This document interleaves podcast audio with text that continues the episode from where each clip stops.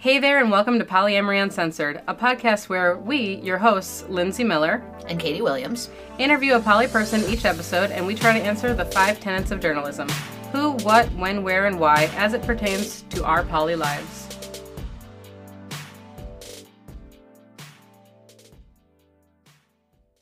You're listening to episode 24, where we chat with Ember. Stay tuned as we delve into the good, the bad, the ugly, and the just plain complicated truths about our poly lives. All right, so Ember, who are you? I am a Milwaukee native. I'm an educator, a designer. I'm a cis white woman, and I am polyamorous. Uh, in the closet, but at this point, the door is kind of hanging open. All right. What uh, drew you to polyamory? Uh, well, I'm not a person who's always felt like that is who I am. It's not who I am born as. Um, my journey into polyamory started with a conversation with my husband, uh, one of many, and we talked about um, the idea of exploring different experiences and um, knowing different people on deeper levels. And for me, the the idea always centered around the idea that maybe I could enrich someone else's life in some way. Maybe they could enrich mine through the experience of knowing them and through the these possible relationships. So you were already married when you guys started talking yes, about it? several years. Uh, so, what does polyamory mean to you?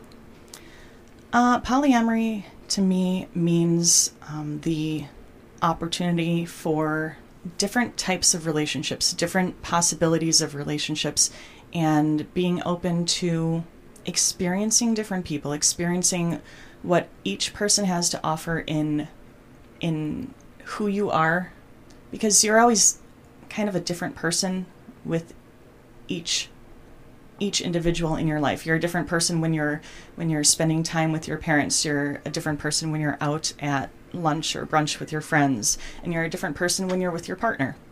And if you're with a different partner, then they're going to bring out different things within you, and you're going to experience different things. And you're even if they're the same things as with another partner, you're going to experience them differently. Mm-hmm. And so it it's really enriching as far as learning things about yourself and about other people. Um, what, if anything, do you find difficult about polyamory? About polyamory, um, what is difficult is um, I would say there are those social contexts, uh, those social structures that you're that you're fed from birth, basically. Um, the the basic context of monogamy, um, of this is what relationships look like.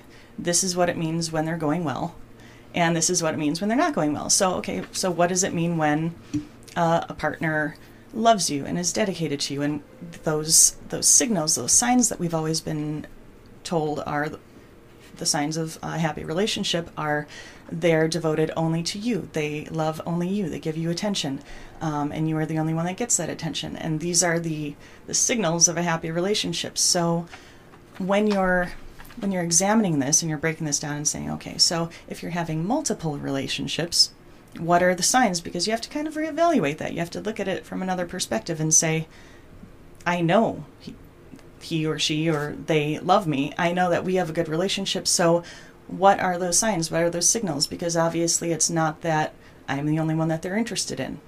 Right.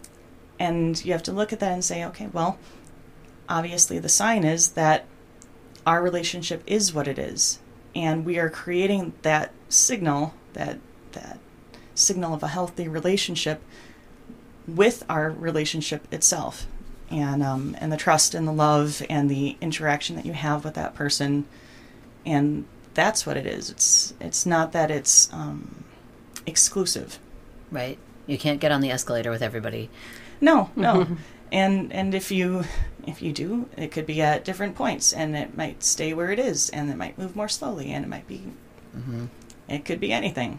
So, when abouts did you know you were poly or come into this? Um, well, well, one thing that um, has always that I've noticed, I've had this um, approach to dealing with things that that I find myself judging. We'll, we'll call it that. I don't like to make judgments about things without uh, exploring it uh, mentally, emotionally. um, a, an example I could use um, when my partner and I started dating, maybe a few weeks, a month in, um, I noticed he was always like 45 minutes, an hour late for dates. This started a couple times. And I'm like, so what is going on? And finally, you know, I got a couple of vague answers, but finally it was, oh, well, I'm playing this game, this MMORPG. And of course, I did the, the knee jerk thing of like, oh, this stupid game. Oh, it's interrupting our, oh, it's a threat to our. and before this got very far at all, I thought, well, hang on, show me this game. What is this game? And, um, you know, because if you're interested in it, it must have some some value to you and maybe it I would find it interesting too. And as it turns out, because I stopped and took that moment, I ended up uh, playing MMORPGs for several years and enjoying them immensely. And so being able to take that step back from your assumptions and your automatic, your reflexive reaction and saying, well, wait, what do I actually think about this? Would I like to explore this?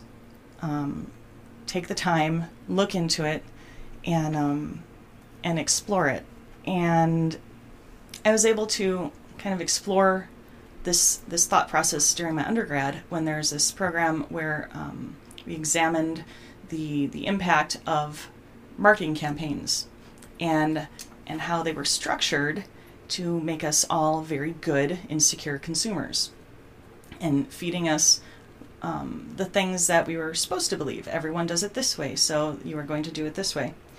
And um, and I think in relation to poly, being able to take that step back is really useful because you, especially if it's not something that you feel was always inside you, mm-hmm. you really have to be able to examine okay, is this what I'm feeling or is this what I think I'm supposed to be reacting right, to. Applying that how. critical lens Mhm. and that critical thinking. Exactly. Which is difficult when it's your feelings. Yes. right. And you started that process like what, maybe three or four About years three ago? years ago. Mhm. Yeah. So relatively new. Relatively new, yeah. It I feel new. Mm. Uh-huh. So, uh, when, if ever, did you first feel different, or or did you?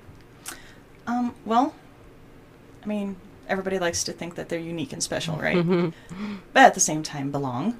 But um, in relation to poly, about three years ago is when we started discussing this, really, really exploring it, and um, I think really being able to take that that critical eye. I don't I don't think that I'm really all that different. I think that, and this might be a little optimistic, but I think that what it is is being able to have the opportunity and the the personal freedom and space to be able to feel safe in taking a step back from those like possibly deeply held beliefs and ideas about what makes a relationship strong. And I feel this is the optimistic part that many people if they had the opportunity and they had the feeling of that security, that personal space, to take a step back and say, is this something that I was just shown and and told, or is this something that is now within me and internalized that they might be able to look at non-monogamy or poly specifically and say, "Oh, that's what it's about. That's that's the benefits. That's possible drawbacks. Um, that's possible structures, and that's something that might be able to work for me." And some of them might say, "Oh, that's what it is," and no, I think monogamy really works for me. And just being able to to make that little perspective switch and have a, an informed choice in your relationship. You know, it's not just the default then. I think Right. that'd Or really be able to at least imagine, like, oh, maybe I would like to try this thing and see, you know, if this abstract idea feels, how does this feel in my actual life? Right. Because the abstract can be so different, but you won't know until you try it. That's true. So where are you in your poly journey? Where am I in my poly journey? It has been uh, a lot of personal work. Um, and my, my husband and I have discussed that phrase. like, well, we don't want to call it work, but it is it is personal growth, and it's it's attention that you have to pay to yourself and to your feelings, and and just being really attentive to all the other people in your life. And I'm at a point where I feel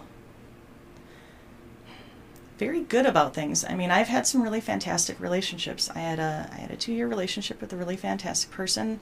Um, I have a couple of people that I'm seeing who are absolutely wonderful, and it's they're all amazing experiences. And my life would have been, you know, just fine, just perfectly pleasant and happy without them. But it's really, it's really special. And it's really enriching, and um, and I don't know where it continues from there, but it's it's a constant process of realization, and I'm still growing. I still have I still have work to do, um, but I'm I'm to the point where it's almost something that I'm looking forward to, the work itself. Well, I think I mean I think we're all constantly in that kind of set growth. I mean, growth uh, a growth mindset about yourself is a healthier I think so. mindset to be in in life. I think just as a learner, we're never yeah. sort of baked. Like, okay, I'm done. It's perfect now.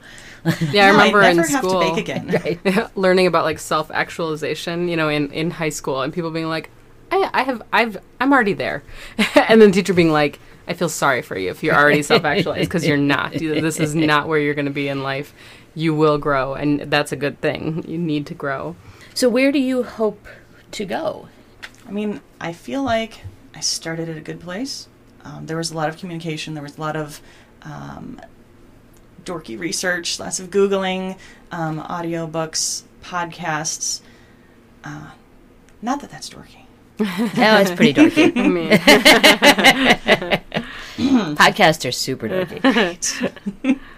But um, uh, my husband and I, we we talked a lot. We communicated a lot um, between ourselves, between us ourselves individually, and our partners as as we were um, having people involved in our individual lives, and we didn't do a lot of those uh, stepping stones that a lot of partners um, couples usually do when they're first opening up. You know, tons of rules, vetoes, or or things like you can't fall in love, and it just seemed like that really didn't respect the individual.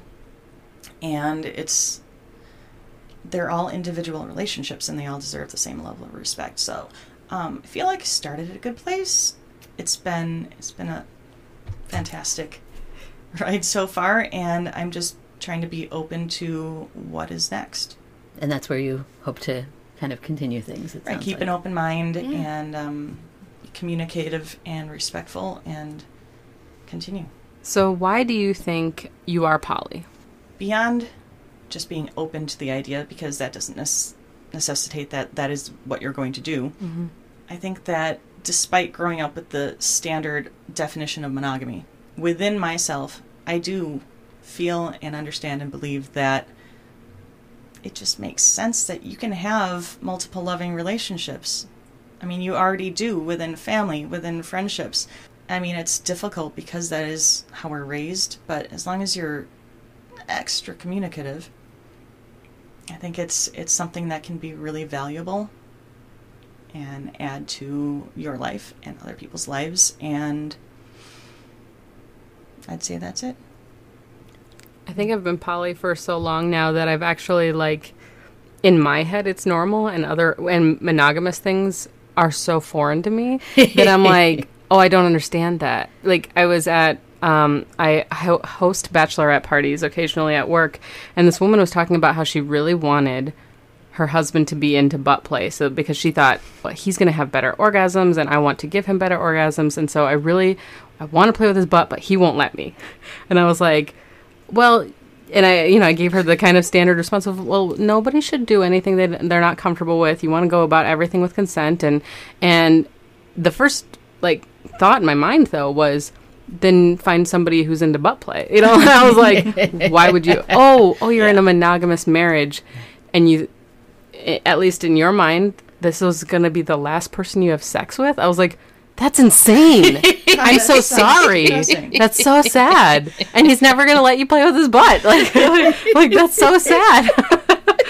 so, so of course, in my mind, it's like, like I'm depressed for her. And then I was like, well, no, she's probably very happy. It's probably fine. I don't know her life at all. I don't know her choices, but um, yeah, it's like it's completely foreign to me. It's true. And I've started doing that with movies. And watching a Uh-huh. movie, I'm like, oh, you know what would fix this entire plot? Right.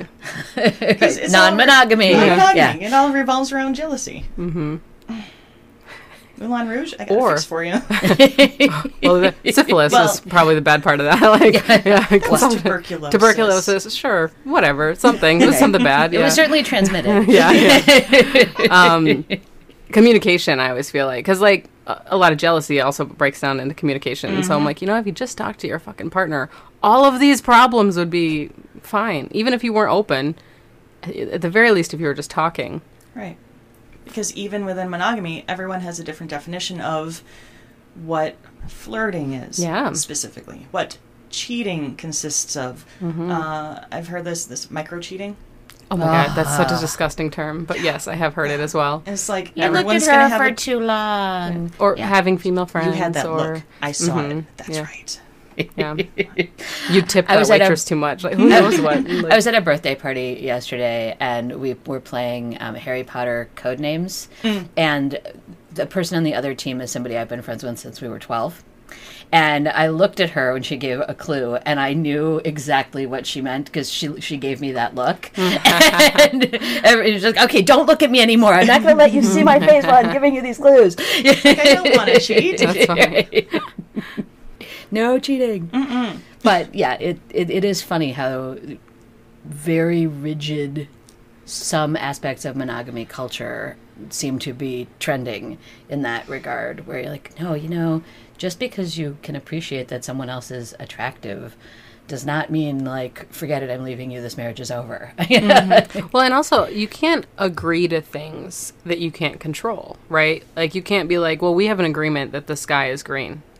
I'm sorry, Right. that doesn't work that way. So if you say, you know, the agreement is that you can't be attracted to anyone else, unfortunately, you're a human. You can't agree to that. And Right. so, uh, and I feel like most monogamous, not most, maybe I shouldn't say most, but a lot of monogamous re- arrangements are kind of like built on don't be attracted to anyone else. Well, I'm if you- your world. Were not attracted to anyone else, I'd be kind of concerned. I mean, right. there's a lot of really attractive people out there, and if you're, you know, either hetero or homosexual, then you're probably going to be attracted to someone. you might some be point. sexual yeah yeah unless you're asexual Unless or you're aromantic asexual, yeah. you it's probably very natural and normal for And you, to be attracted to people. still be attracted to someone, just not in a sexual way. And you're like, I really like that person. Mm-hmm. Go, no, you can't, because we're in a relationship. right you can't have other friends i mean like we call that abuse uh-huh Yes. yeah In any yeah. other relationship, like if my best friend told me that I could have no other friends, yeah. that would we be would abuse call that an abusive friendship. yes yeah But if it's your partner, it's all right, I guess. yeah mm. Yeah. I mean, I think, you know, reasonable people may make agreements about what kinds of behavior they expect from a partner and, mm-hmm. you know, that there's mutually respectful ways that decisions get made. But And there are a lot of very healthy monogamous relationships that work really well for those people. Yep. Yep. And I and I think that, you know, if if you can keep an open, honest dialogue about things like attraction while still agreeing, right, that well, even though I'm attracted to somebody, I have no intention of acting on those attractions. Like that's then an agreement that you both are consensually agreeing to, right? Uh and then it's not abusive. it's not unethical. well, I also think even in know. even in a poly context, Yeah. there's plenty of people who you're attracted to who you never take action on Absolutely. that attraction. Mhm. Like Absolutely, I can yes. just aesthetically enjoy this person, you know, who is over there who I may never even have a conversation with. yeah. And I was, yes, in a very happy, healthy, monogamous relationship. And my husband would go out to lunch with his friends, and some of them were female. I know, I know. So it's not it's not unheard of. It's just those those stereotypes and, and the bad experiences that you hear about. And Well, and there are definitely it's a cultural that's not a cultural norm what you've just described. true, And there's it raises an eyebrow here. Yeah, I've had the experience where um, when I was married to my ex-wife, people sort of thought of me as, and you know, like, oh, it would be fine with me if my husband wanted to go have lunch with you because you're a lesbian. So, So you know, there's therefore no you're not a threat. Accidentally have sex during Right. lunch. You know, like, you know that doesn't really make any sense, and I don't know if now is the right time to tell you that I'm actually bi. But you know, like it just seemed so weird. Like, oh, okay, if I can put you in this box, then mm-hmm. you're a safe box. Like, I don't think that's how bad relationships work, or good relationships relationships. Right. I think that's just you making up rules that make you feel better that don't moment. reflect the way the world works. Your husband should be able to be in the room with the most attractive person in the world. And if the agreement that you guys have both consensually gotten into is don't fuck other people, hopefully they won't fuck other people. Like it won't Right. matter who they're around. Um, right. yeah. And they can come back and tell you, like, wow, she was really pretty and I so enjoyed lunch. Mm-hmm. You know? it's sometimes nice to be around pretty people. I like, enjoy talking to right? her and looking at her. Yeah. Yes, Right. exactly. It's enjoyable, right? Um, so, uh, moving on from this very interesting digression, um, why did you agree to be interviewed? Um, well, so there's a lot of uh, social normativity around monogamy, and um, I'd say what in the last ten years maybe there's been a rise in awareness of non-monogamy as um, I don't want to say a valid, but kind of like a more socially visible type of relationship. But I still feel like it's not non-monogamy and poly in particular is not a protected um, status or can can I Yeah, let's that is- class accurate. be a- yeah, status and so you know at this point you can you can still lose your job because someone decides that they don't like what you're doing. You can still um, have a child taken away from you if someone decides that well that's a dangerous lifestyle. And i just think that the more voices out there that are talking about healthy positive relationships that happen to be non-monogamous or happen to be polyamorous the better. And as an added bonus maybe there's somebody out there who won't feel like what they're struggling with or what they have questions about or their experiences or even their really fantastic relationships that they're experiencing that they're they're not the only one with those struggles or questions Cool. All right, so we're going to take a short break and we'll be right back.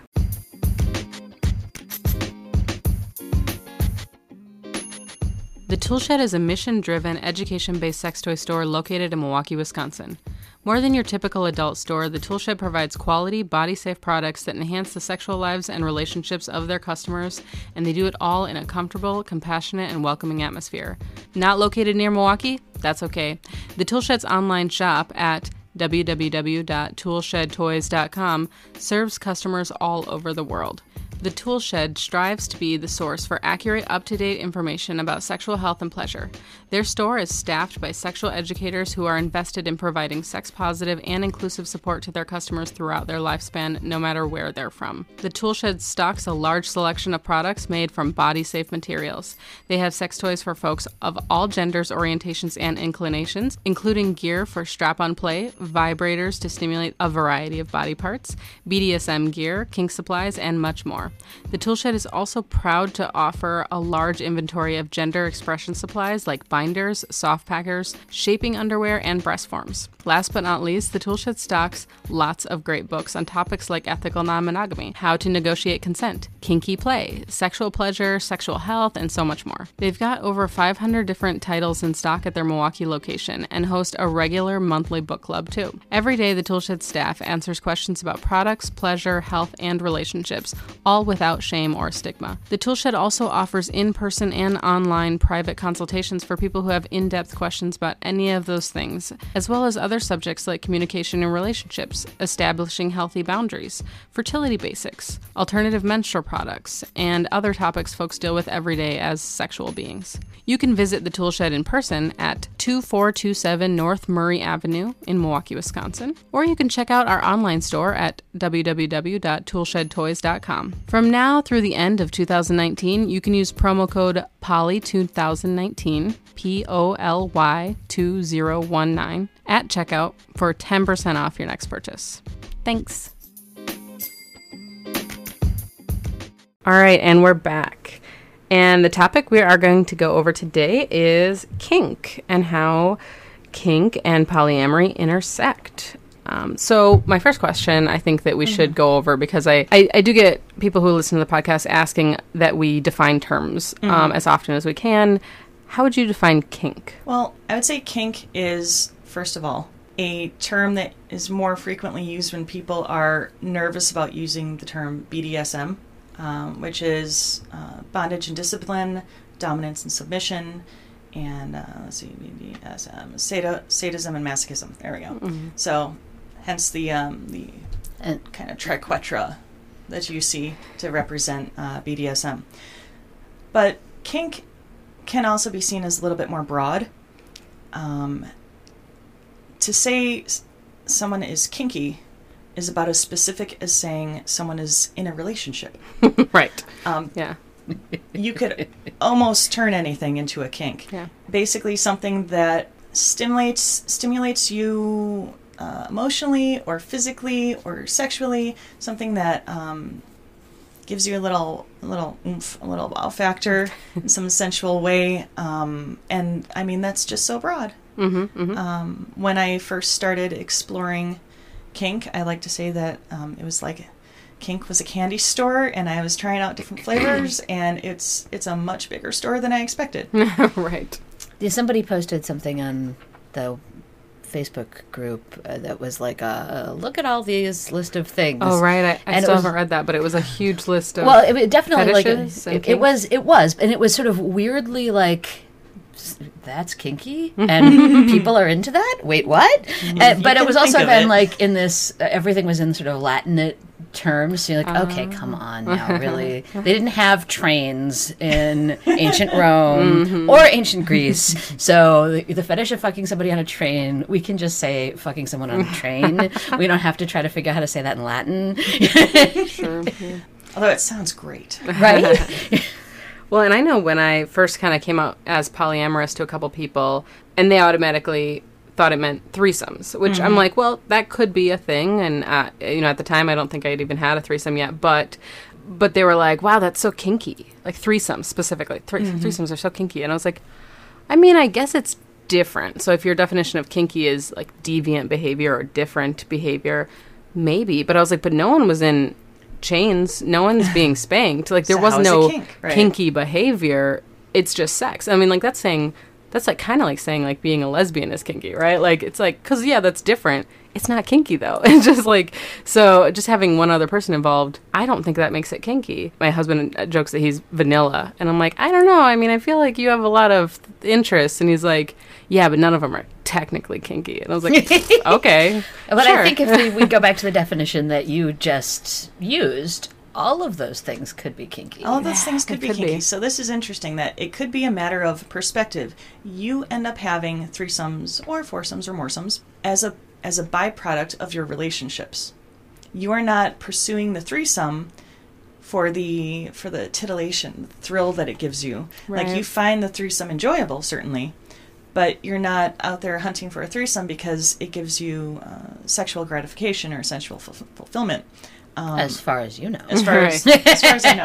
yeah, and that might be different for somebody Right, else. So right. that's true. Yeah. or uh, or lesbianism if if a man is saying oh wow that's kinky you're a lesbian right. it could be that he enjoys watching lesbian porn and that is a, a little kink that he has he he enjoys that because of the uh, the little thrill the the titillation that it gives him and so he's kind of projecting his titillation onto you Right.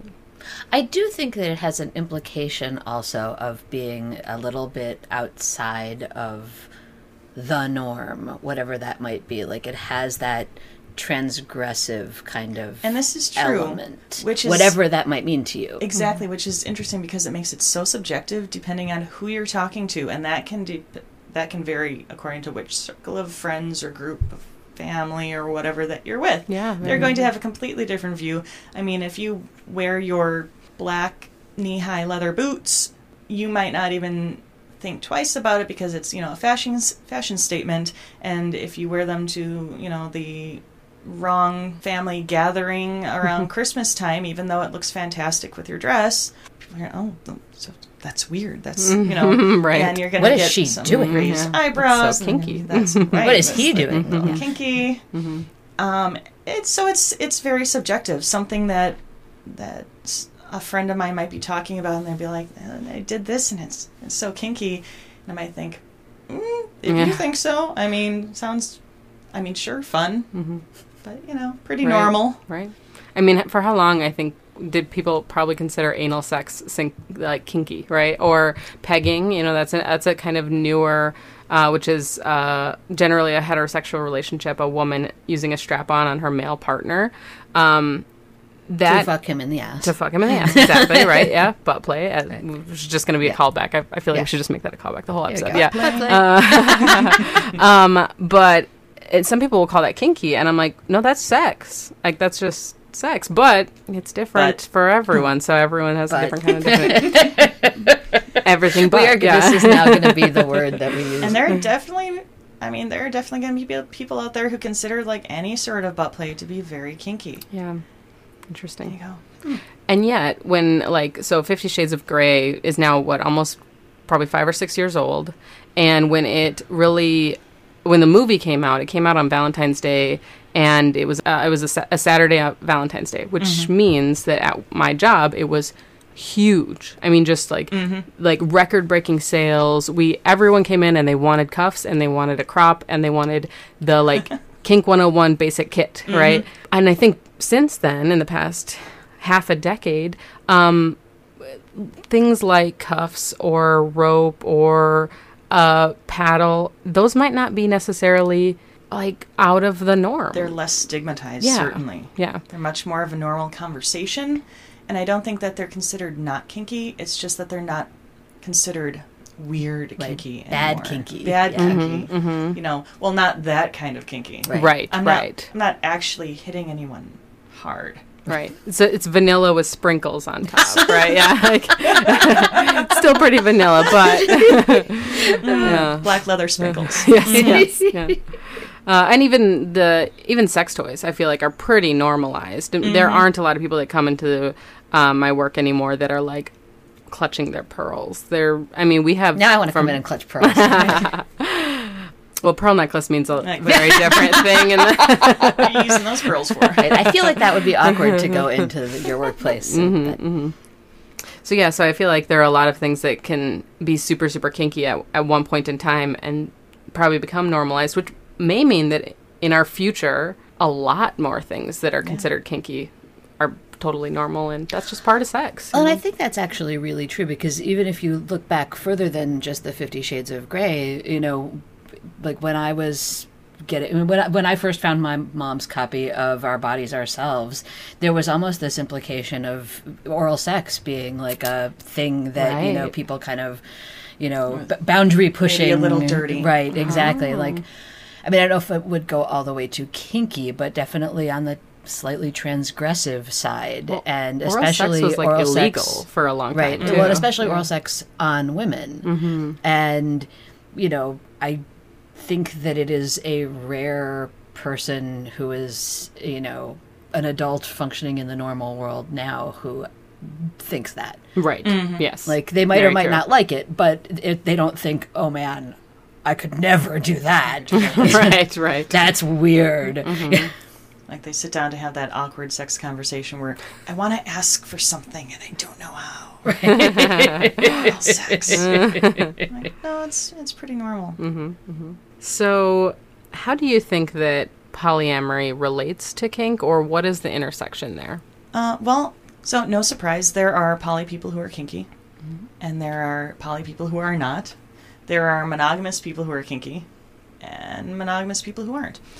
And there are kinky people who are poly, and those who aren't. So the intersection, though, is, um, and it's obvious once you think of it, is that the fact that with a lot of uh, kink activities, it's not necessarily sexual, but there is usually some um, sensual or psychologically stimulating activity.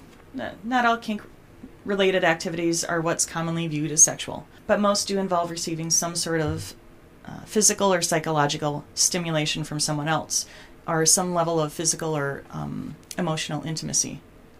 And so when you apply that to the usual definition of monogamy and what is acceptable in a monogamous relationship, you don't always you don't always get the uh, the warm fuzzies when you say I would like to have this person spank me, and it's not you in my relationship. And um, and so when you're in a, a non-monogamous or polyamorous, you know, mutually agreed upon relationship where you can have physical um, contact with people outside of that relationship, and you can, more importantly, have different types of relationships. Because certainly, someone that you're involved with in a kink capacity may or may not be a partner, may or may not be someone that you're dating or seeing.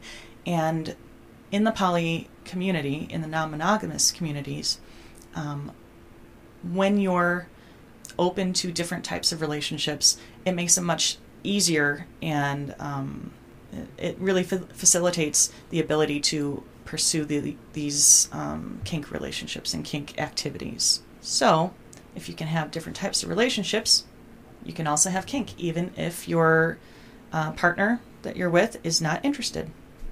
Right? Or if there's some things that they might be interested in, and other things And where other they're like, things that oh, they're not." mm, nope. Because it is a big candy store. Right. Yeah. Right. Not Some people everybody are allergic to chocolate. Circus peanuts. Yeah, I, I I found it actually like super liberating to be able to stand up for myself when it came to kinks I wasn't into, and as well as kinks that I was. You know, I was dating somebody who had like a um, who really identified strongly as being a dominant, and f- I tried for probably years, uh, three or four maybe, to be that submissive role that I wasn't. You know, that I did not feel like strongly about to make it work in that relationship. to make it work. And we were poly the whole time, so it wasn't for a while. f- Uh, it took a while for me to really understand that I'm not really into it, and also he can go get that part of his life fulfilled with someone else, and he should, you know, and and with someone who's really into it, you know, like Right, right. yeah. Everybody's getting off on it. Exactly. Right. Right. So I think that polyamory really lends itself well to being on both sides of, of getting what you want and and not being in a position where you're kind of pressured into doing something you might not be comfortable with or just don't love. Like I think you should mm-hmm. when you're having sex or kink relationships, you should be really passionate and love it because that's kind of what it's all about. Well, I do think there's something legitimate to be like, okay, if you're really into this thing and I'm kind of mad about it, maybe I'll give it a try. Experiment, absolutely. But yeah, you know, that's once you've good. sort of given a good faith, like, uh, uh, you know, this is just a thing that uh, I'm not that into. right. and and that can happen and that can happen without too much issue even within some both monogamous and non-monogamous relationships if it's non-sexual particularly Right. like if someone says well i really enjoy having people in high heels step on me and you go okay so that's not my thing Right. Mm-hmm. and but if you want to go get this fulfilled somewhere else you can do that and that might not be too much of a stretch if you can you know Right. if you have a positive GGG kink mind Mm-hmm. um, in a monogamous relationship Term relationship. defining. Uh, giving good and game, I believe. Yeah. Uh, I don't know if I have the order of the G's right, but Yeah, I think yeah, good giving game uh, made by Dan Savage. I Yeah. believe he, he created that acronym. that's a good one. hmm There's a County Road GGG. Did you know? I did not know Nice. that. Have you no, I taken a think it is also it? legit to say like sometimes you just intuitively know like mm, nope, All right.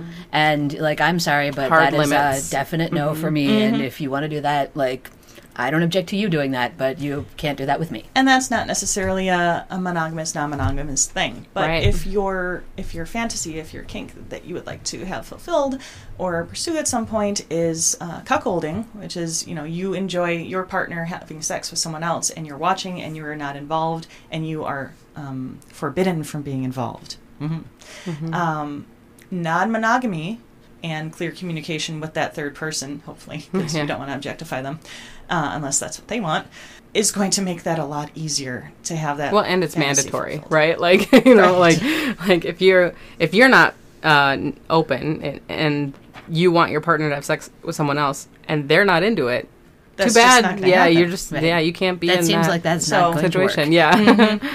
So definitely being open to multiple relationships and multiple relationship styles definitely makes um, kink more accessible. Yeah. I Yeah. would say Mhm. In a lot of ways. Are most of your relationships kinky? So this is interesting. Here's a story. This isn't on my Here's notes. a story. I'm going to wave my paper over here because it's not being used right now. Um, so, the funny thing, and I think both of you have had some some long term relationships. Hmm. When you're with someone, is that there's this this uh, the exciting fact finding portion of the relationship in the first year or two, and um, and you at that point oftentimes start making assumptions that you know all these things about this person and you've learned all their likes and everything and especially if everything is all a plus and good and full of contentment in in the sexual sensual arena you might not explore any further because you already know what the person likes and you know what you like and this works and that's great. And that's uh, where my my husband and I were at for a long time. It was it was all good everybody was already always uh, happy and satisfied and so I had these these ideas these um, these interests but it, it's almost like I didn't give myself the permission to even like mentally further them because it wasn't an option. It wasn't Right. Anything was that he was interested Yeah. in, and therefore it was nothing that I could pursue. So you know, there's some. I'm going to use that word again. There's some titillation. Mm-hmm. This will be the most titillating episode ever. and um, and there's interest, but it was nothing that I even like considered as pursuable. And as it turns out, that's not the case. because um, poly does actually really can increase communication between couples, even if they are very communicative and happy. And um, and after communicating and discussing that I wanted to pursue um, experiencing some some kink environments and some uh, environments in the BDSM community, it came up that he was also interested, and so it turned. It went from something that I decided to look into and pursue and become involved in to something that we could actually explore uh, both together and individually. So, bonus for communication and not making assumptions about not just what people are interested in, but the fact that things change and people evolve and their interests can change too. And um, yay to more spice on all of that fun. So, so your relationship kind of developed into a kink relationship, and have most of your polyamorous relationships since also kind of had an element, or is it case by case basis? Um, or- definitely case by case.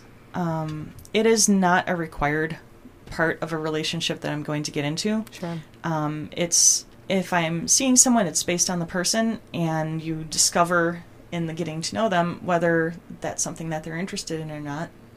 Um, my relationships tend to be tend to involve sex, but not necessarily kink. Some have, and that's always um, enjoyable, nice bonus. But it's it's definitely not like a well, it's it's all kink or nothing. So, would you say there are any specific like etiquette rules when it comes to being polyamorous and kinky? oh, that's an interesting question. That's, that's a good question. Um, and I would say that the etiquette rules kind of, you can make them more specific, but they're really universal. If someone's not into something, you don't push it. Mm-hmm. I mean, it's it's perfectly fine to say, "Hey, do you like this? Would you be interested in trying it?" But you know, whether it's um, hey, butt play, or or spanking, you know, yes, it is GGG to give it a shot, unless you have some serious uh, qualms about trying it, and um, and there are people who have experiences or issues, or they're just like, I cannot Yeah, trauma triggers. yeah, exactly, for sure. and you Mhm. respect that. Um, but if someone's not into it, then just be okay with it. Respect them. Mm-hmm. And um, I would say that's the biggest etiquette. And um, beyond that, it's it's communication to make sure that if you do have a kink lifestyle or interest or activities that you do, and you have partners who aren't part of that, that you make sure that they're aware of your interests and you know you're just respectful and communicative in making sure that everything is uh, above board, just like with any relationship. Are there any specific safety concerns with being poly and kinky? Oh yes, because, and and this is interesting. The last time I heard officially that um, in Wisconsin, you cannot consent to being struck. Oh God, yes. you cannot yeah. consent to being hit, which is why there are no uh, BDSM clubs specifically in Wisconsin. So this is la- the information that I heard last, um, which was within the last year at a at a rope event, I believe it was, okay. at the Tool Shed, Mhm. and um, and so that presents a problem, obviously, because there is a lot of um, shocking up to painful, depending on the person's preferences, uh, impact in a lot of kink, or maybe not impact, but sensations. Mhm. and and so you need to have a lot of communication. And um, And actually, there are, uh, I don't know if you've heard safe words, I'm sure you've heard of this, um, which is agreed upon terms that you discuss with uh, your partner that you're going to be doing kinky things with, playing with, and you agree beforehand that these are going to be words that might mean, uh, I'm good, this is great, I'm enjoying this, slow down, uh, I'm, I'm good where I am, but I don't know if I can take much more. And of course, you're going to have a safe word for stop. Like, I'm done. You have to stop now. And um, and that's not the end of communication. Of course, you're going to discuss after that um, how things went. Aftercare, aftercare comes after uh, scenes and looks different for everyone. But to bring the person that you were playing with down from that that psychological and physical uh, adrenaline high, Mm. and and you want to be comforting. You want to you want to take care of their needs, whether it be for um, warmth or uh, as simple as a drink of water, um, physical comfort, um, but also discussion to see what went well, what they enjoyed, um, what they might not want as much of next time. All of this is very important in making sure that not only are you taking care of the person's safety, physical safety, uh, but also their psychological well being, Yeah. so that you can have lots of fun times playing with them again. And what's sad about those laws is that they are actually help. They're created to help battered women. You know, like uh, a woman can't get punched by her partner and then say, "Oh no, I don't want to press charges." Right, like the they can kind of like do it on, especially if she's trying to protect her partner. Um, they can be like, "Well, y- you actually don't get the right to be hit and do nothing about it, so we're going to do something about it," which can help people in abusive situations. And I think it's been abused sometimes, and, and especially in like I, I don't know that we've had a, a dungeon raid in Wisconsin for a long time, but I'm sure it's probably happened. It certainly has Uh, the risk of being abused in this context. The very least if, has a you know, risk, sort of yeah. the morality police type of idea. in consensual relationships. Right. and, yeah. Yeah, fully made with all the best intentions, and Right. trying to help people. How many yeah things are being abused when they have the best quote unquote best intentions? Yeah. Mm-hmm. So yeah, I kind of wanted to know if you if you personally knew of any laws against. So there are really no kink clubs or dungeons in Milwaukee, but it's not illegal to meet up. So like, uh, or No, and then are there closed brothel laws when it comes to like having sex at a dungeon? Do you know any of those, or if if there are legality issues when it comes to creating a safe space for kinky folks? Uh, well, in my experience with uh, dungeons in um, in Illinois, uh, the setup is uh, that of a private club, Okay. and so since it's private and membership is required, basically any activities well that are consensual and hmm hmm and aren't going to burn the place down, fire safety, Allowed by Yeah, the yeah. rules of the club. Yeah. exactly um, are a okay so you can see anything from um, spanking to rope play to suspension to uh, butt play hmm and basically anything in between there's um, there's usually a space for uh, like a medical room for medical play um, there is actually not in every dungeon that I've been in, but in most, there's a space that has uh, fire retardant areas marked off and um, and coverings and mats, and you can actually do a little bit of fire play. hmm hmm So there is a wide range of activities um, that are available and perfectly okay, and sex is definitely one of them. Yeah. Okay. So as long as it's a private club where you you need a membership, it's generally That's my there's like a understanding. loophole there. Mhm. Okay. Interesting. But even that's not legal in Mo- in Wisconsin. Um, I believe It's believe an interesting question because there is a place in Madison that right because it's a private club. operates as a private Mhm. club. Oh, interesting. Okay, cool. So as far as I know, yes, on Milwaukee, in Mhm. that that that stands as they're s- they're not okay with that. But Madison has um, the that private club. Rule There might be regulation. ordinances Sure. in Yeah. Milwaukee that are more restrictive than the ordinances in Madison's pretty liberal Madison. place, so I feel like they would be maybe a little bit. Well, and I think Ma- more Milwaukee open-minded. has also like there's not um, adult bookstores here. Yeah, there yeah. are in other parts of the county or other parts of the state. Yeah. Probably a lot of those kinds of The uh, tool shed had to get a special body ordinance. house nu- yeah. nuisance ordinances Little that bylines that were added to rules as uh, very particular situations came up. yeah. I can see that. Yeah, we um the tool shed had to get a special ordinance to be in Milwaukee County. That's why all the hmm. like sex toy stores are right outside. They're in mm, mm-hmm. Greenfield, Kenosha. You know, like they're they're outside of Milwaukee because it was technically illegal for a sex toy store to be in Milwaukee. But because we are education based, because we are like we're not the average side of the highway kind of store. We're very different. They were like, "Well, you're cool." like so, so that's very nice. But also, You're not doing the bad.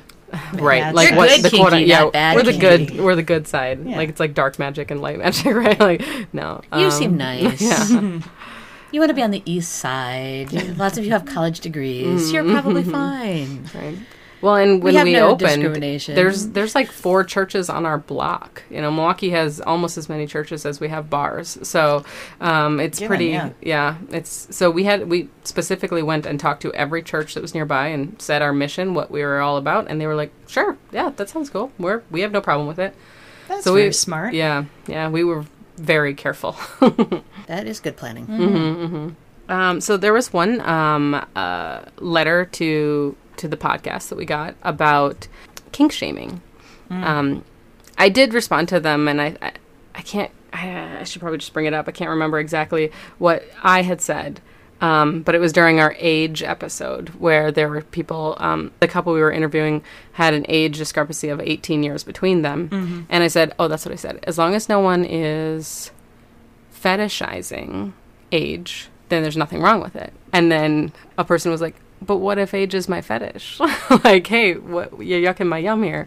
And I was like, oh, I guess what I failed to say was fetishizing anything with consent is fine. Right. Right. But fetishizing things like age and race and ability and um, so many other things without the other person's consent is pretty fucked up, right? Right. So, but and there's did- also an exploitation question. Yes. Like if you're engaged in this where both of you are coming from a relatively equal mm-hmm. power position and you want to get together and muck around with that and have all the fun you want to have, that's great. If one of you is in a position where you're exploiting the other person, that's right. Objectifying them for the benefit of your fetish, then there's an issue. If mm-hmm. if you happen to be some with someone who really does it for you and and they really enjoy the fact that they happen to be 20 years younger than you and that really does it for you too and and you're both really happy with that and you're not doing something gross or sneaky behind their back great Yeah, more power to you. I couldn't agree more. Uh-huh. Yeah. Yeah. So I wanted to clarify in case anyone else heard that episode and thought I was yucking age fetishists. Uh, I'm not. I have lots of friends Well, who and are age gaps littles are not necessarily. Yeah, they're usually not a even fetish. kinky, I mean, right? It's Like- sort of an interest. Like eighteen years, I'm like, hmm, doing math in my head right Oh now. Like, Yeah. I don't think I have an age fetish, but I do have an age gap that is almost that large. Right, right. And you know, it doesn't feel like an unequal relationship, or like that's even a Or a thing, kink, Eh, right? Or a It doesn't yeah, feel it's- like a yeah, kink, It's, yeah. Mm-hmm. It, the relationship is what it is, is about and it person. happens to have uh, an age gap that is large. Yeah, significant. But I think that there can be a lot of kink shaming in the poly community. I think that that's a big thing, and and I, and I think it's because just as there's also a lot of swinger um, shaming in the poly community, is because so often us poly folks will come out to someone and they're like, "That's so kinky," or "Oh, so you're swingers," you know, and so there's that misconception, and so you're fighting back. Because you're like, no, it's not. I really, I need you to know that it's not saying that. this is what it is it's not Yeah, that it's yeah. this and and then you get defensive about for it. people who don't know about many of these alternative lifestyles, because I think it's safe to say they're still relatively alternative. Yeah. Um, they don't know what any of them are, so they kind of lump them all together. Yeah, and they're Right. discussing. Yeah, Yeah. so um, so I think because poly folks have ha- have to deal with that so often, they get defensive about it, and then it becomes this like us versus them mentality. So it's like, no, we're not kinksters. and it's like, well, some of us Some are, and yeah. oh, we're not swingers. It's like, but some of us are. So it's um, it's hard to make a, a huge distinction while also admitting the fact that like poly people are uh, the, a variety, A variety, of people. yeah, like they're else. just like everyone else. Exactly. But I think it's sort of also like, if you look back at some of the. I mean, you still see this a little bit in like Pride Fest and other similar things, but definitely more in the past. At the beginning of like the fight for marriage equality, there was definitely also a reaction at that point of like, oh, those guys who are walking around wearing nothing but an oven mitt should not be part of Pride, or you know, like let's get those kinky leather daddies to stay home, or we whatever want everyone of to know Like, that we're just like you. We're so we just normal. love Right. different people. Exactly. We want to Mm-hmm. have a white picket fence and 2.5 children and monogamy forever. But that's only a piece of the story, and Mm-hmm. you can create that infighting. Where really what's more useful is educating the rest of the world. Like, yes, you know what? There are people who want to be, you know, in this kind of relationship or who want to run around at Pride wearing nothing but an oven mitt or whatever. And there are And, lots of Yeah, vanilla, quote unquote vanilla people who are poly right, and non-monogamous. right. All of these things Are, Are not mutually different. exclusive. Yeah. yeah. they're distinct. They might have overlap, Mm-hmm. but they might not. Yeah, Yeah, and there's so much when it comes to media representation where you're like, we want the media to be inclusive of poly folks, and they're like, but not inclusive of Not those those, poly poly, folks. folks. Yeah, so it, it ends up being the, um, you know, the man with two girlfriends or Mm-hmm. the woman with two boyfriends or husbands or wives or whatever the case may be. Or the But evil bad, you know, woman who's gonna go steal everybody and then also chop them up or whatever. Sure, yeah. Some but I mean, like when when people are being interviewed um, as being polyamorous, it's always it's always that thruple, right? It's never. It's just it's, it's and it's often white folks, almost always.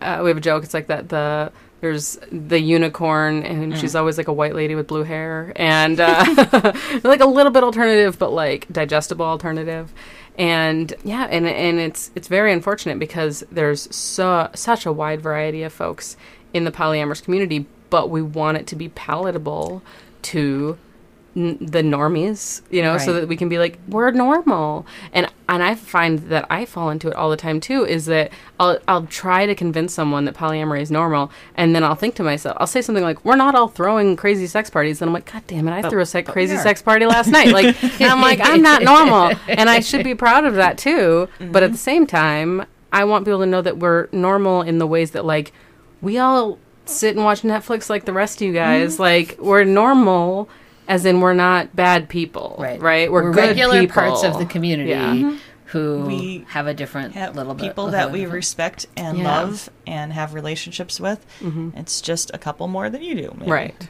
Yeah. And and we might not be quote unquote normal because our lives are very different than everyone else. They are different. Yeah. Yeah. But we're good people, like I guess. damn busy. yeah. We're busy. Yeah. Oh. oh, when Google Calendar was down the other day. Oh man, How many poly relationships suffered from that? Yeah.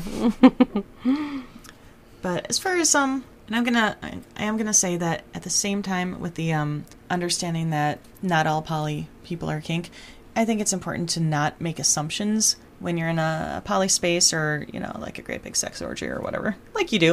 Um, I think that yeah, you should definitely be careful about not making assumptions in Great Big Sex Orgy. not making assumptions that everyone there is a kinky or b good with kink things going on right in front of them Yeah. like i think it's still super respectful to have a space um, if you're in a if you're in a place where i mean triggers are a thing Yeah. trauma is a thing and physical impact physical you know someone striking another person can be very very triggering and very um, traumatic for someone who's had any number of experiences Absolutely. so I think Yeah. that's while while saying, well, you know, a not all all of us are kinky, b not all of us aren't kinky.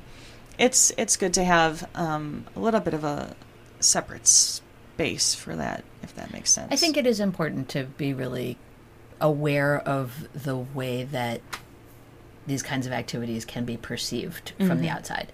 That might have nothing to do with what's going on between whatever people are directly Right. involved, but like you said, you know, people from the outside can Yeah. be just seeing violence. right? Yeah. You're not seeing Yeah. exciting sensation that's been agreed upon beforehand and has definite defined limits. Right.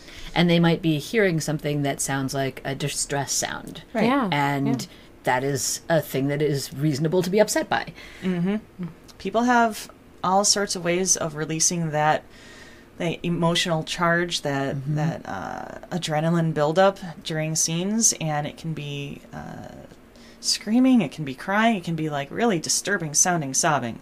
It can Right. that I even have issues hearing because mm-hmm. it doesn't sound good, but but they are in that scene and they're enjoying. And I can see that and I can accept that and I'm like, all right, so I'm going to try and deal with my own reaction to that over here. Yep. Yeah. Right. Mm-hmm. Yeah, so figuring out how to distinguish those spaces, I think, is definitely and acknowledge valuable that thing. They don't have to be into it. They don't have to be not into it for me to accept that they may not want to be around it. Yeah. Yeah. Yeah. I mean, it isn't necessarily a judgmental thing. Mhm. It may Exactly. be more of a thing of just trying to take care of themselves.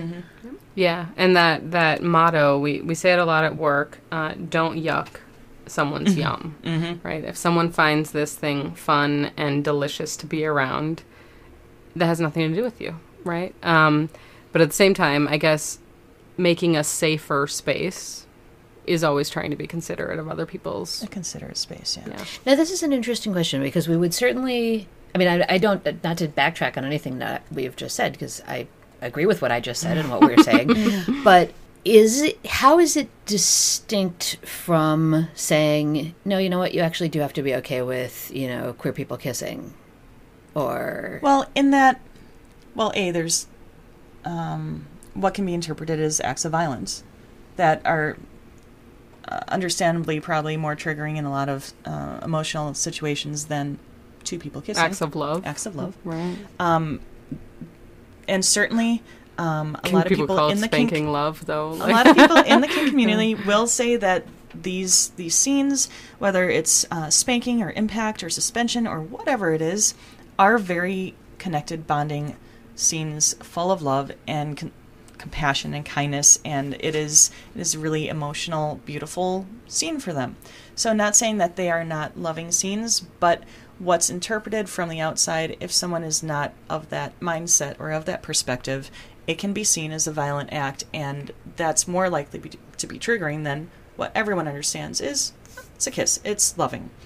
Um, so, and I think there's a, a distinction between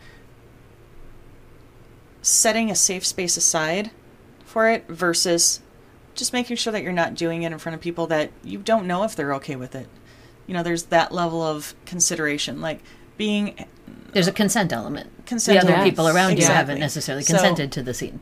Exactly. And in the example that, that I gave, you know, if you're at a, a play party where people have uh, undoubtedly mutually agreed to be in a space where sensual or sexual acts may be taking place, that does not necessarily constitute kink or or uh, bondage or impact play unless it was specified in whatever introduction to the event that went out. Right. Um, so if it wasn't there, don't make the assumption that everyone agreed to be in that space, I would say.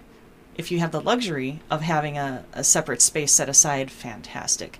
But I'd say, yeah, that that consent to be in a space where A, B, or C is taking place, did you actually consent to that? Because that's the important part.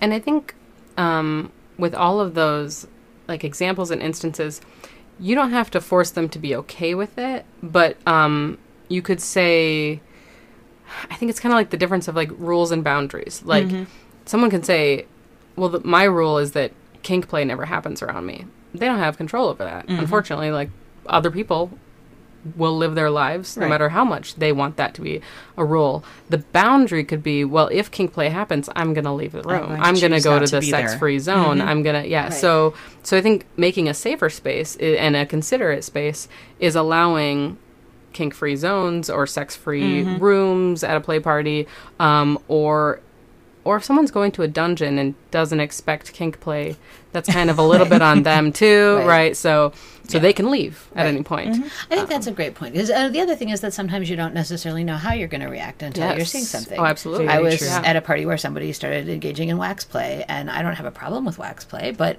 suddenly I just couldn't watch it. Mm-hmm. Like, okay, I got to go in the other room. Mm-hmm. Like, I Yeah, got to wait I and not be someone, in there until um, that's done. a lot of things don't necessarily surprise me. I think at this point, you know, I've been working at a sex toy store for almost ten years, um, but I'll sometimes be surprised just at how my how my body physically reacts seeing a woman get slapped in the face will almost make me cry. Like, and I'm like, and she might have loved that, mm-hmm. and I don't, you know, but like my body will have a visceral physical reaction where, like, my chest seizes up, and I mm-hmm. feel like. I need to punch someone or something, and I'm like, oh, and it's like this like fight or flight, Yeah. and I I just don't want to be around it, Yeah. but I might not know that that's going to happen. Mm-hmm. So you know, like, and uh, and maybe if I'm around it more often, I could condition my body to not have that reaction. But also, uh, that might not be on my high list of priorities Right, either. exactly. Because if it's not something that you have to deal with, Yeah, and, almost and you don't even know yeah. if that's going to be something you could treat. Like, I have a needle thing. I can't deal with Yeah, needles. that's- that's at very all. common, right? Or I've blood. Mm-hmm. Had, um, like an anti-needle thing. I have a no needle. right. yes, uh, yeah, that's what I thought. That's what, that's what I figured. Yeah. So right, no, I have to be like I can't even look in the doorway in the medical playroom. Like I have to be like, okay, here we go. Am I past the door? and I.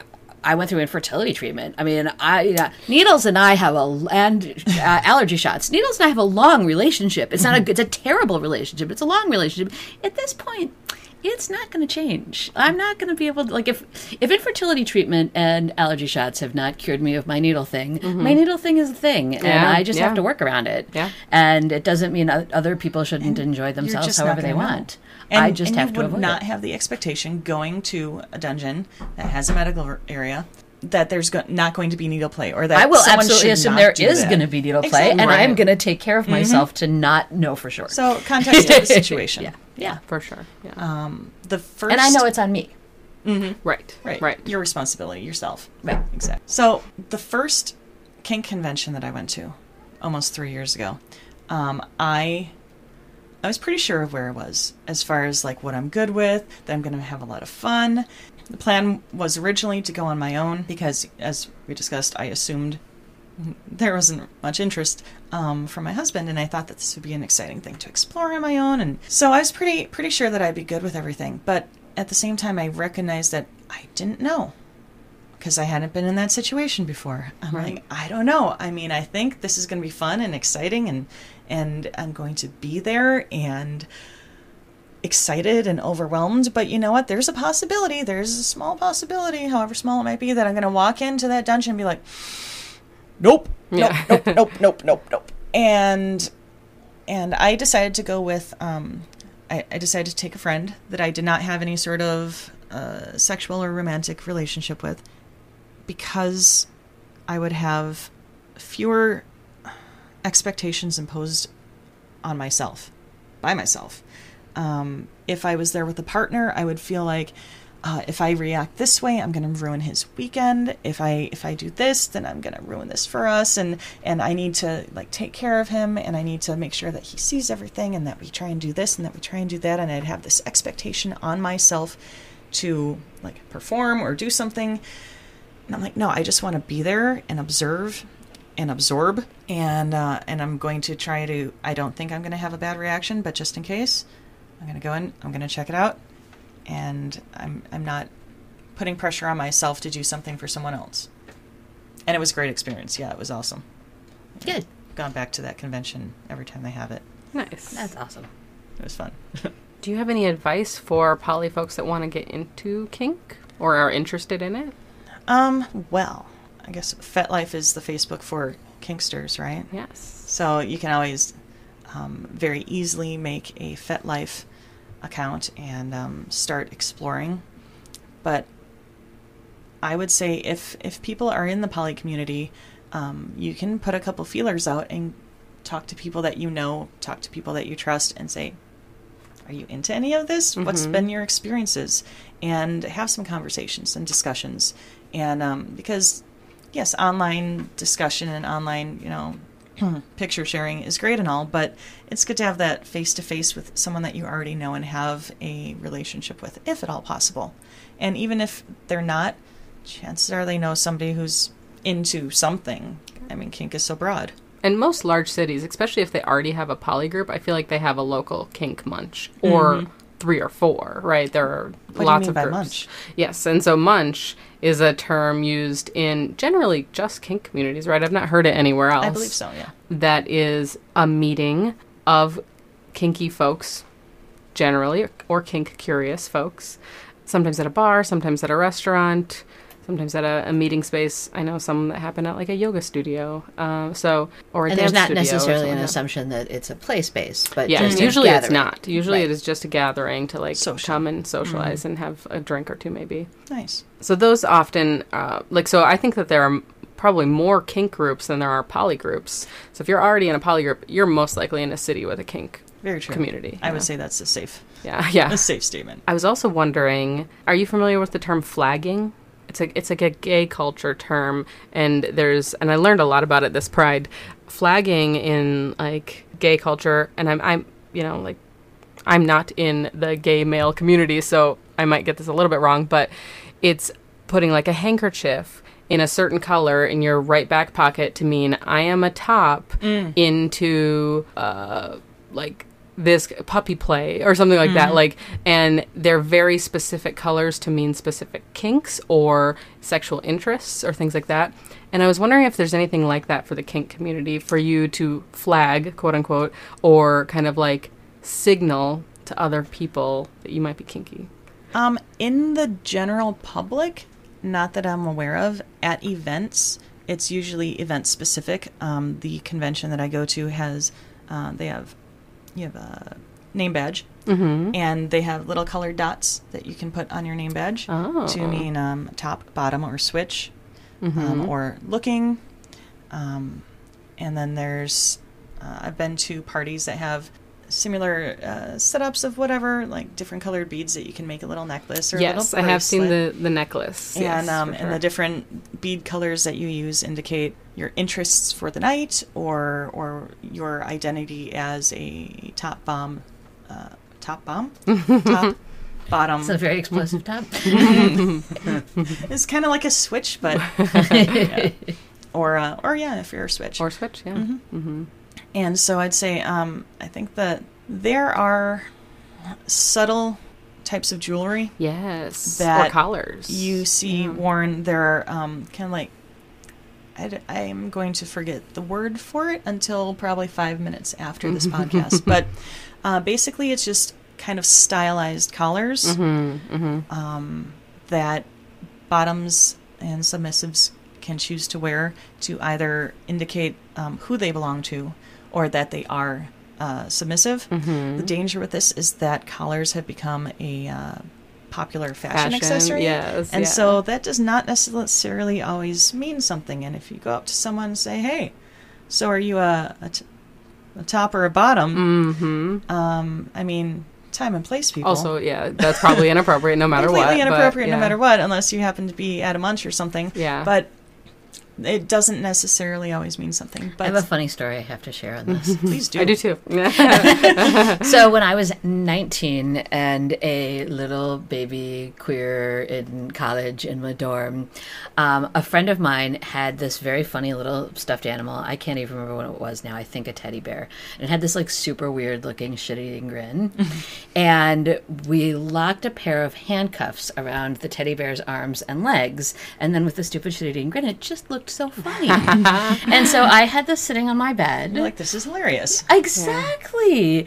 And uh, for the first time I brought a girl home, she made some assumptions that realistically really were quite reasonable assumptions for her to have made, Yeah. but that were not at all anything I was intending to convey. And uh, when she asked me to tie her up, I almost like stopped breathing. uh, uh, uh, uh, uh, uh. She was like, I saw your stuffed animal. I'm Like, it, it's funny. It's just funny. Mm-hmm. Look at the little smile. It's just funny.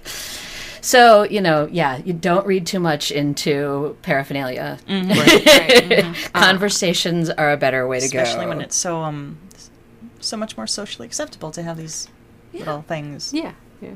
Well, and I saw on Instagram a fellow sexual educator had a tattoo on her wrist of a infinity heart, which is the kind of the symbol of polyamory. Though I think we've we've stolen it, right, or we, we've acclaimed it for our own. That, that that is now our our symbol. I have a tattoo of it as well, and for me, it means polyamory and infinite love. Like that's kind of the the main idea behind it. But when I saw this on her post, knowing she's a sexual educator, knowing she's probably pretty open minded, I was like, "Oh, that's awesome! I have a poly tattoo too."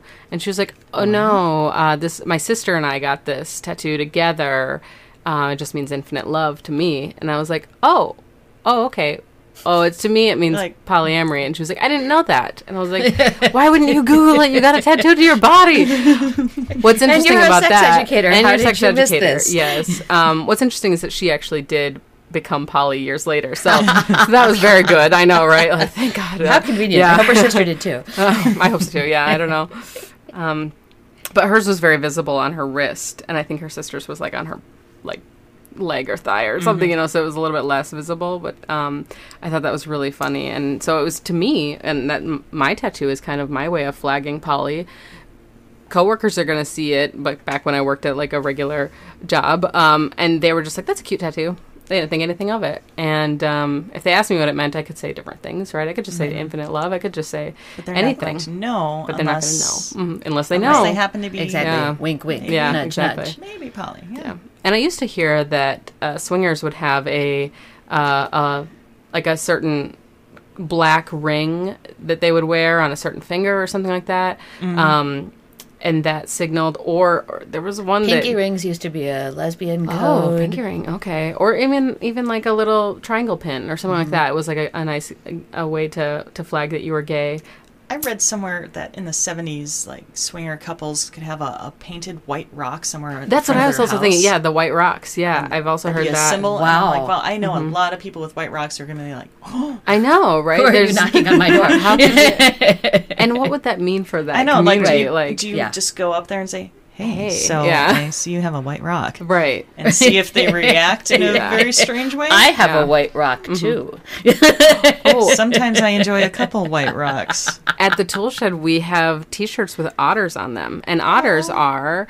Um, in the gay community, Love the otters. small bears, right? So if you know what a bear is, it's like a big burly gay man, kind of hairy, and those people who kind of identify that way but are small are otters. I didn't and it's that. adorable, right? cute. Yeah, and I love it. And we have a T-shirt with an otter on it. This says something uh, suggestive, but not overtly suggestive, right? So if you knew what an otter was in the gay community, you would know, suggest- right? I feel like And- there's got to be a butt joke in here somewhere. I just can't quite find it. We'll Yeah, get it's there. Yeah, yeah. Uh, and someone was like, "I just spent all day at the zoo and I saw the otters, and I'm going to buy this shirt." And all of the staff was like, "Are we Should obligated to tell this straight man that this is a gay reference?" We didn't, and he came back and returned it. So that was on us. Uh, but uh, and we were like, you know what? In this instance, we never do returns. But that's But okay. fair enough. We should have. We should coulda called you. that. Yeah, we were kind of in the wrong That's there. funny. Yeah. That's a good one. That is a good one. All right. Do you have any other advice before we, we wrap things up? Any other notes you'd like to bring up? um, oh well, I was connected with um, the the question of safety, the issue of safety and uh, safety concerns, and talking about safe words and consent, and the fact that um, there there can be different levels of consent that you should reach for in the in the BDSM and kink community. Um, I did want to talk a little bit about this um, thing that is called low uh, context versus high context consent. Interesting. So there's and and this is this is applicable both in monogamous and non-monogamous, both in vanilla, quote unquote. I did the quotes and kinky um, relationships and communities. Um, for example, if uh, in in like a like low te- low context versus high context, let's say you have a friend that you've hung out with a lot, and you've given them like thirty hugs goodbye. You know, like every time you leave, oh, hug goodbye. All right, see you next time.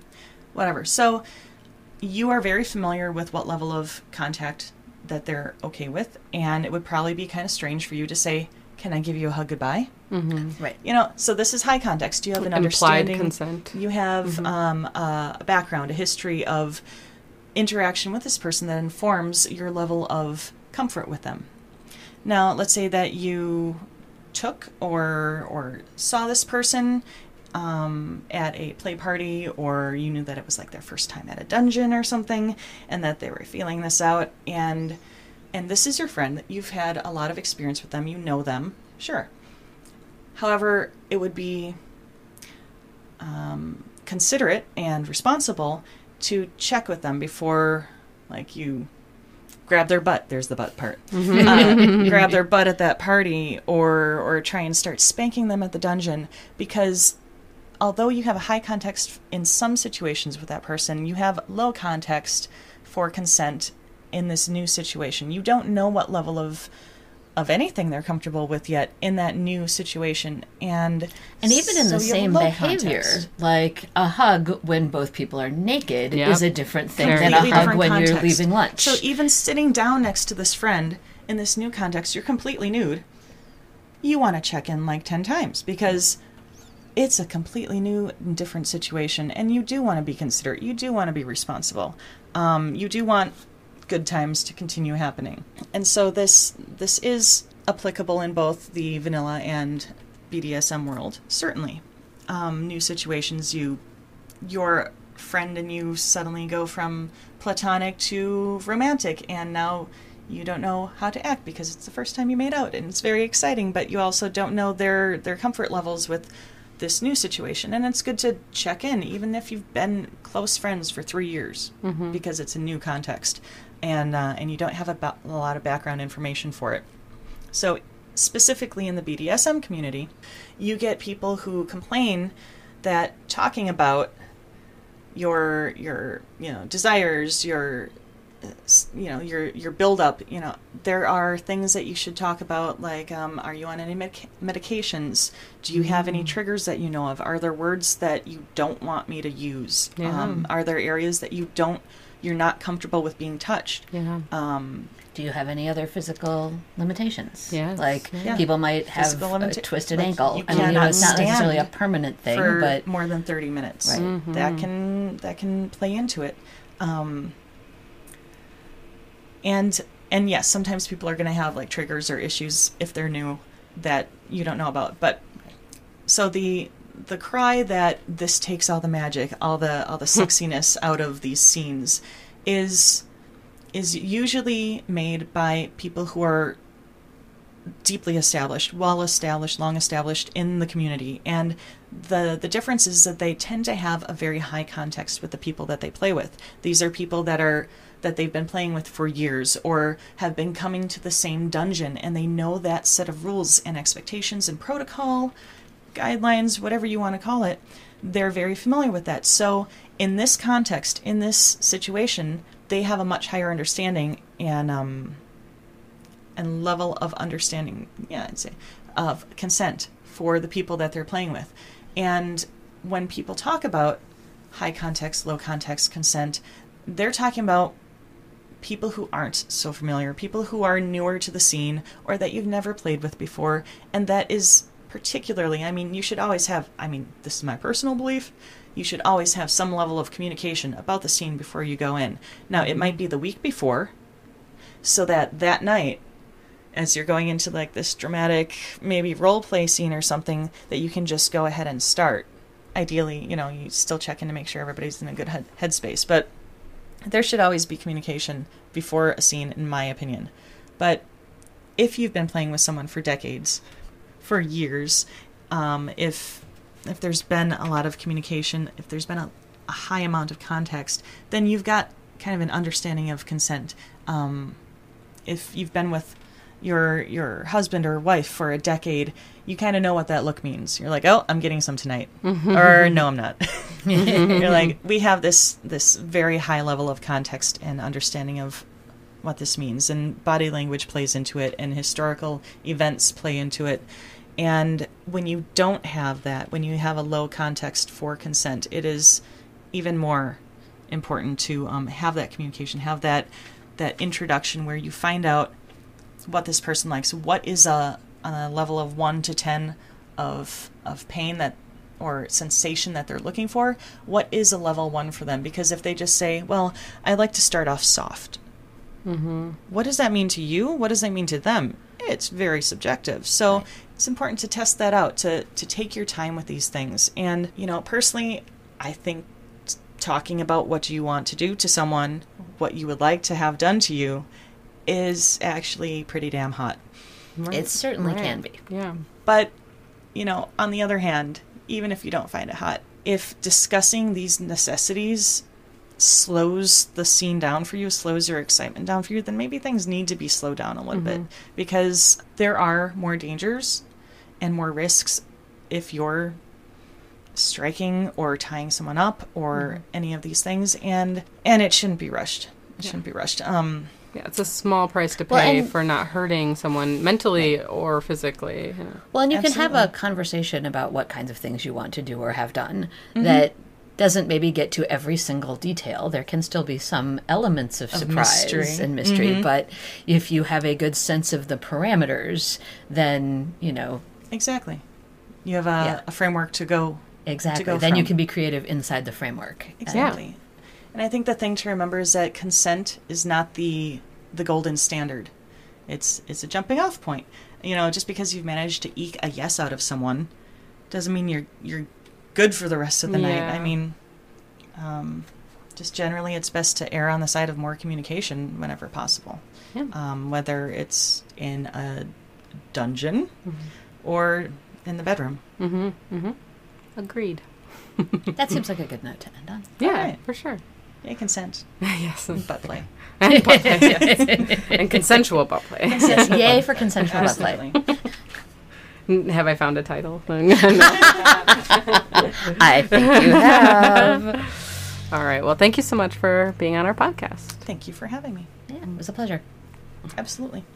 All right, so that is it from us at Polyamory Uncensored. We have been Lindsay Miller. And Katie Williams. We'd like to thank my husband Rob for helping us through our many sound issues, and thank myself for editing the podcast so we sound smart.